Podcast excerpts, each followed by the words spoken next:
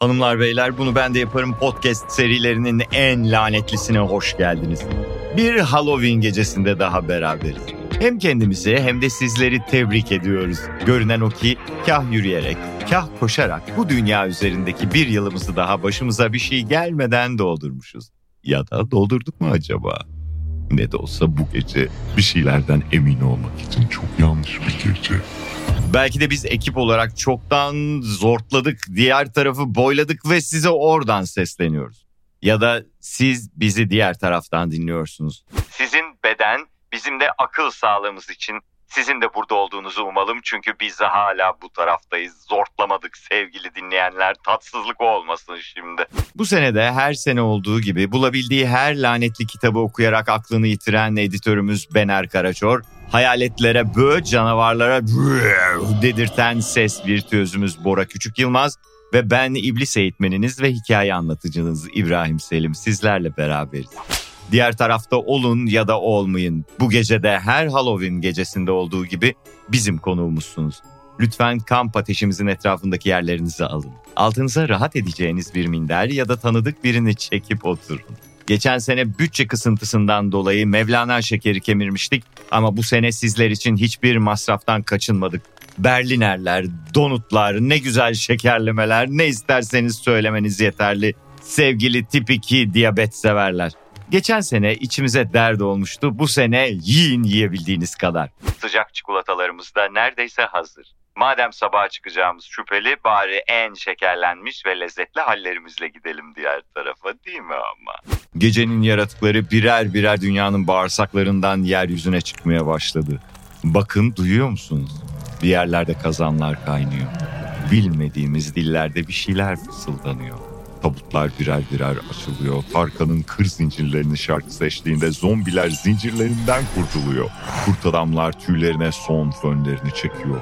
Çok vaktimiz kalmadı. O yüzden fazla oyalanmadan bize katılın. Çünkü bu yaratıkların uzun zamandır aç olduklarına eminiz.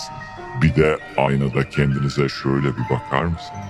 Sizi yemesinler de kimi yesinler?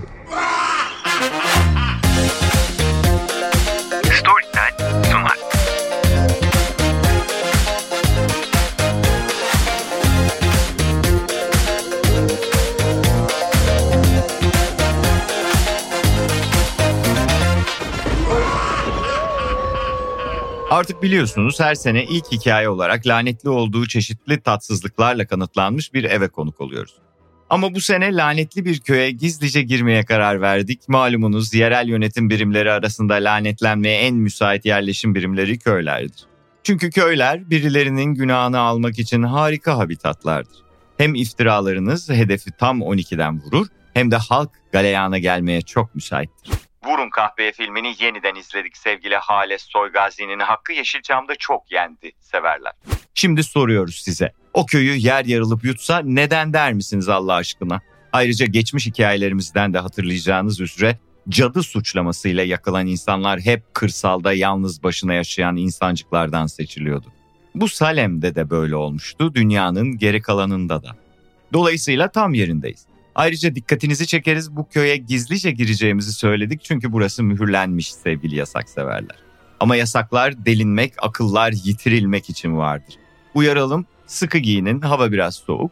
Bir de trekking kıyafetleri bu yolculuk için daha uygun olacak malumunuz. Lanetli yerlerin böyle bir handikapı var. Her yer örümcek ağı, çamur filan. Size söz önümüzdeki sene şöyle lüks içinde kana kana lanetlenebileceğimiz bir mekan bulacağız. 2024 Halloween partimizi orada vereceğiz. Ama şimdi süpürgelerimizi atlıyoruz, rotamızı dolunaya kırıyor ve uğursuz geceye doğru uçuşa geçiyoruz. Sıkı tutun çünkü lanetli ve bol rüzgarlı bir uçuş olacak. Evet süpürgelerimizi şöyle görebileceğimiz bir yere park edelim lütfen. İtişmeyin herkese yetecek yer var. Bakın bakalım bir etrafa. Neredeyiz sevgili? Ben sayısalcıyım coğrafyam zayıftır severler. Şöyle bir çatılara bakın bakalım.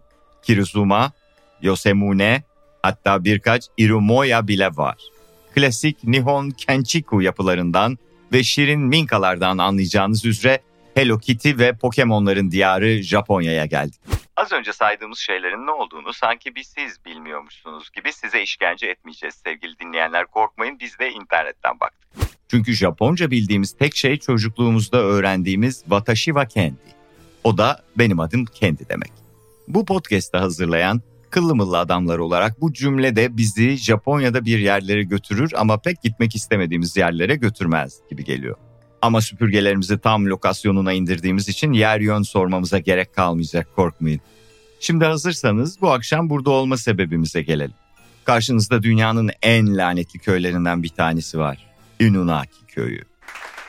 Şşt, alkış falan patlatmayın sakın. Alkışlık bir açılış yaptık ama böyle yerlerde sessizlik biliyorsunuz en iyisidir sevgili. Su uyur, düşman siesta yapar severler. Bu köy hakkında anlatılan sayısız öykü bulunmakta. Öyküler olabilir aslında ile hadi lan olur mu öyle şey arasındaki geniş skalada gidip gidip geliyor. Köyün girişindeki tabelada yazan yazı hepinizin dikkatini çekmiştir ama Japonca bilmediğinizden pek üzerinde durmamış olabilirsiniz. Biz hemen söyleyelim orada ne yazdığını. Bunu yazan Kitty okuyana... Yok yok öyle değil tabii. Burada Japonya anayasası hükümleri geçmemektedir yazmaktaymış. Yani burada öyle kafanıza estiği gibi moşi moşilik yapamazsınız sevgili dinleyenler. Yok öyle life size anime bebeklerle evlenip çeşitli yumuşakçaları pişirmeden yemek falan. Kaldırmayın midemizi şimdi. Böyle dedik ama burada çok daha beter şeyler yapılmış. Havadaki ağırlıktan anlayabilirsiniz sevgili pısışık dinleyenlerimiz.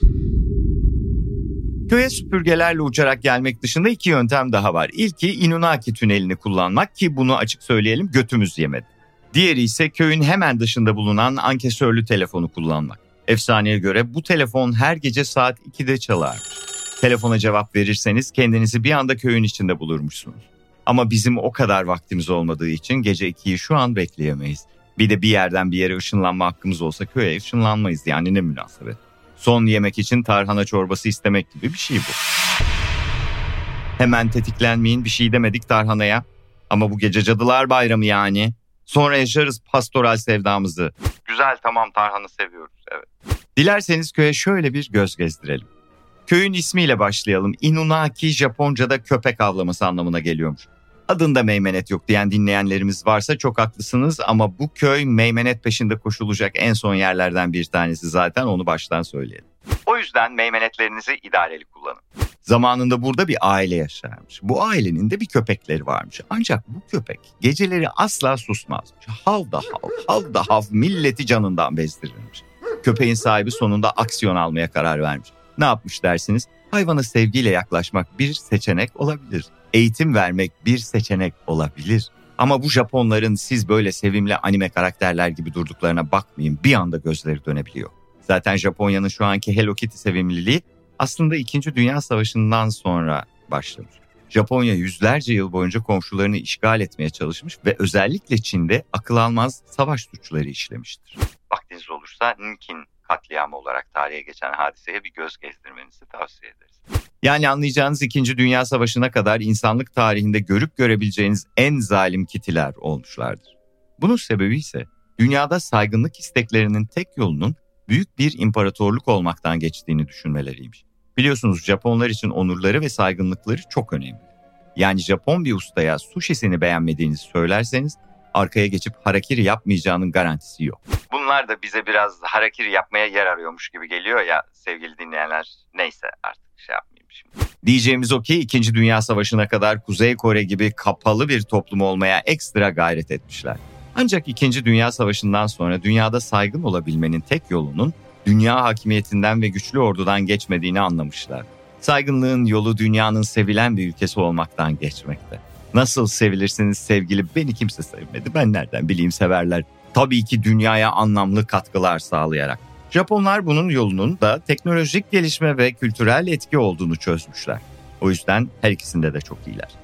Şimdi sıradan çinko bir vatandaşa Japonya deseniz aklına animeler, çizgi filmler ve dünyayı keşfetmeye hevesli kameralı turistler gelir. Ancak yüzlerce yıldır süre gelen zalimlik halkını da buna göre şekillendirmiş. Değişime aç milyonlar 2. Dünya Savaşı'ndan sonra yürütülen barışçıl yöntemi hemen benimsese de içinde bulunduğumuz köy gibi kapalı köyler değişimden pek haberdar olamamışlar.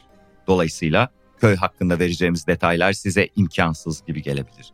Lakin sevgili kite severler şuna emin olabilirsiniz ki bu tip şeyler Japonya'da mutlaka yaşanmıştır. Neyse Hikayemize dönelim. Adamın da gözü dönmüş ve köpeği bir gece öldürüvermiş. Aynı gecede siyah bir ejderha gelmiş ve tüm aileyi katletmiş. Köpek meğerse geceleri o siyah ejderhayı ailesinden uzak tutmak için havlayıp duruyormuş. Vallahi içim soğudu. Öyle mabada böyle ejderha beyefendi kusura bakmayın köpeği öldürmek nedir yani? Anlayacağınız köy daha en baştan iyi karmik enerjilerle başlamamış hayatına. Sonrasında esas seller ve depremlerle birkaç kere yok olmuş. Ancak her defasında tekrar kurulmuş ve bugünkü terk edilmiş halini almış. Köydeki efsanelere ufak ufak değinirsek, Japon anayasasını tanımadıklarını gösteren tabelanın biraz ötesinde gördüğünüz çürümekte olan küçük araba yeni evli bir çifte ait derler. Ne yazık ki bu sınırı geçtiklerinde arabaları arıza yapmış. Köyde yaşayan tonton bir amcanın, gerçi beslenme biçimlerinden kaynaklı pek tontonluk yok bu köyde, skinny fat bir amcanın diyelim. Buyurun gençler arabanız yapılana kadar konuğumuz olun iki lokma bir şeyler yiyelim. Teklifini kabul eden çiftimizden bir daha haber alınamamış. Denilen o ki skinny fat amcamız genç çiftimizi orakla doğrayarak akşam yemeği yapmış. Yani anlayacağınız amcanın teklifinde geçen iki lokma genç çiftimiz olmuş. Evet Köyde ne yazık ki yamyamlık son derece yaygın bir beslenme biçimiymiş. Yine geldik mi kanibal nene ve dedelere sevgili et cinayettir severler. Köye dışarıdan kimse kabul edilmediğinden köyün gen havuzu zamanla bileğinize gelecek kadar sığ bir hale gelmiş. Böylece köyün 2-3 jenerasyon sonrasında ciddi bedensel kusurlar ve akli denge bozuklukları görülmeye başlanmış. Aklı başında bir kanibalden daha kötüsü ne derseniz muhtemelen akli dengesi olmayan bir kanibal olabilir. Çünkü zamanla bu köyün insanları yabancıları akıllıca oyunlarla tuzağa düşürmek yerine gelip hard diye direkt bacaklarından ısırmaya başlamışlar. Köye ulaşım için kullanılan Inunaki tüneli de epey kötü bir üne sahip. İnşası sırasında meydana gelen göçmeler yüzünden yüzlerce işçi hayatını kaybetti. Ama en son yaşanan olay burada hayalet olarak dolaşan işçilerin bile kanını dondu. 1988 yılında bir fabrika işçisi tünelin yakınlarında arabasında otururken bir grup genç adama yaklaşmış. Adamdan arabasını vermesini, arabayla kız tavlayacaklarını söylemiş. Adam da kız tavlamak için tek eksiğinizin araba olduğunu zannediyorsanız bir aynanız yok galiba demiş. Böyle akıllıca laf sokmaların hastasıyız sevgili meçhul beyefendi ama keşke bunu demeden önce bir etrafınıza baksaydınız. Gençler tabii bu lafı duyunca delirmişler. Adamı arabadan indirip dövmeye başlamışlar. İyice dövdükten sonra adamı viyadükten atmaya niyetlenmişler. Bir hikayede viyadük lafını kullanmanın verdiği gururla devam edecek olursak adam tam gençler onu aşağı atacakken çete lideri cesedin bulunabileceği ihtimalini düşünerek ee, çocuklar orası olmaz demiş. Ardından işçiyi Inunaki tüneline getirerek üzerine benzin döküp yakmışlar. Adam can havli ve alevler içindeyken bir şekilde ellerinden kurtulup ormana doğru kaçmış. Gençler de adamı kovalamaya başlamış. Ancak adamcağız aldığı yaralar ve gençlerin attığı taşlardan bitap düşüp yere yığılınca gençler adamı tekrar yakalamış. Ellerini ve ayaklarını iplerle bağlayıp tekrar üzerine benzin dökmüşler. Tekrar yaktıkları adamın artık öldüğüne kanaat getirip oradan ayrılmışlar. Ancak adamcağızın ruhu artık tanınamayacak hale gelen bedenini bir türlü terk edemiyormuş. Yine ayağa kalkmış ve sürünerek tünele ulaşmış. Tünelin içinde ise artık aldığı yaralardan ve kan kaybından ruhunu teslim. Lakin bu dünyada yaşarken büyük acılar çeken her ruh sonunda kindar bir varlığa dönüşür ve öldüğü yere musallat olur derler. Bir de havasından mı suyundan mı nedir? Bu kindar ruhlar en fazla Japonya'da görülür. Adam da bakmış kindar bir ruh olmak için gerekli her şey başına gelmiş. Madem öyle ben de buranın kindar ruhu olayım bari ne yapayım diyerek buraya musallat olmuş. O zamandan beri tünele girecek kadar aptal olan herkesi birer birer avlamaya başladığı söylenir. Biz de ünlü Türk düşünürlerinden Asena'nın söylediği gibi salak olabiliriz ama aptal asla. O yüzden o tünele girmiyoruz sevgili dinleyenler. Gençlere ne olmuş derseniz yakalanarak ömür boyu hapis cezasıyla kodese tıkılmışlar. Hiç yakalanmamalarından daha iyidir ama evet yetersizdir. Böyle hikayeler duyunca anayasa değişikliği yapasımız geliyor ama bu tip şeylerin ucu sonunda bize gireceğinden ceza ile yetiniyoruz. Efsaneye göre köyde yaşam bir gecede bitmiş denir bir anda baş gösteren doğaüstü bir salgın hikayeleri anlatılırken diğer bir ihtimalinde gece yarısı deliren bir köylünün tüm köyü baltayla doğrayarak intihar ettiği yönündedir. Köyün içinde ayrıca iki adet de kendinden lanetli mezar taşı bulunuyor. Bakın şuradakiler. Efsaneye göre onlara dokunanlar anında ölürmüş. Var mı aramızda dokunmak isteyen? He?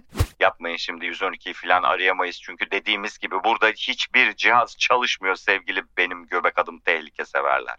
Köyle ilgili anlatılan son efsane ise şu ileride görmüş olduğunuz terk edilmiş sarı okul otobüsüyle ilgili. Söylencelerden birine göre içi çocuklarla dolu bir okul otobüsü. Ana yol kapalı olduğundan ara yolları kullanarak okula ulaşmaya çalışıyormuş.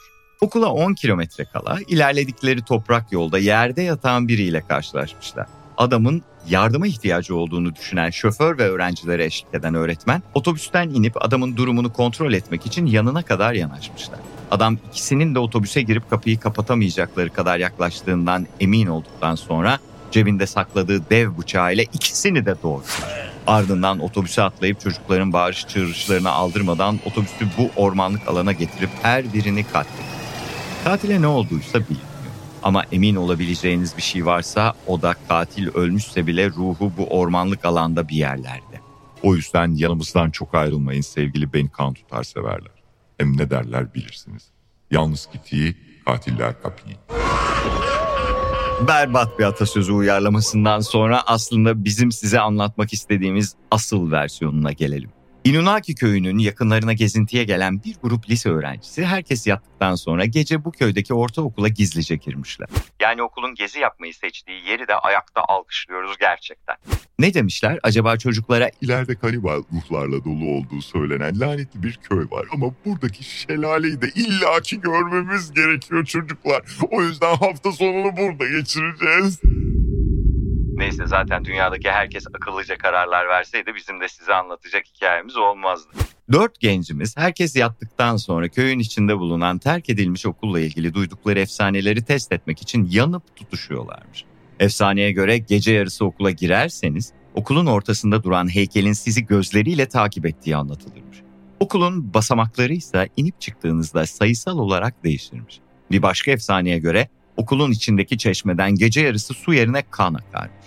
Ama en tehlikeli efsane ise tuvaletteki son kabinle ilgili olandır. Bu kabine girip iki dakika beklerseniz oradan asla çıkamazmışsınız.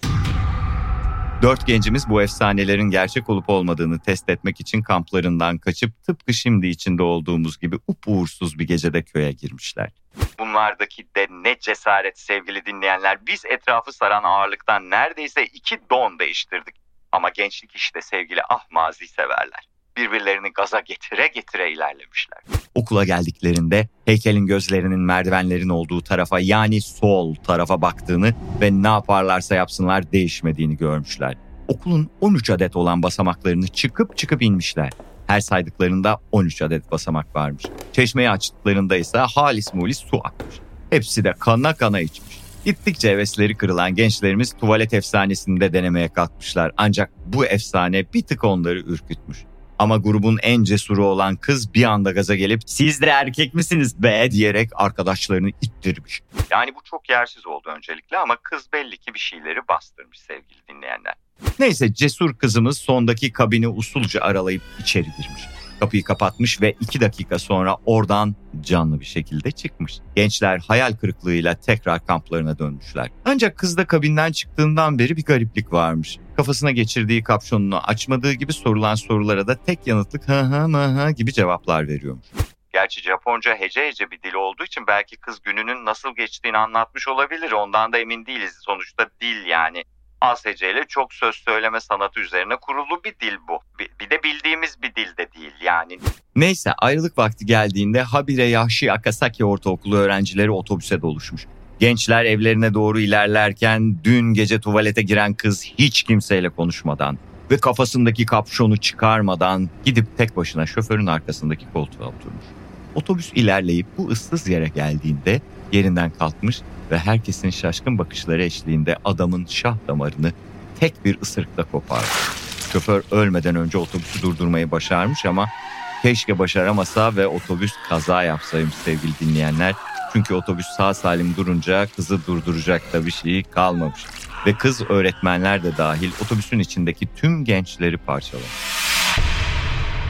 Olayı araştırmak için gelen polisler gençlerin okula kaçtığından şüphelenip olay yerini araştırmak için okula gelmişler. Bunlar yerel polisler oldukları için köyün insanlar üzerindeki etkilerinden haberdarlarmış. Polisler heykelin gözlerinin her zamanki gibi sağa yani merdivenlerden uzağa baktığını görmüşler.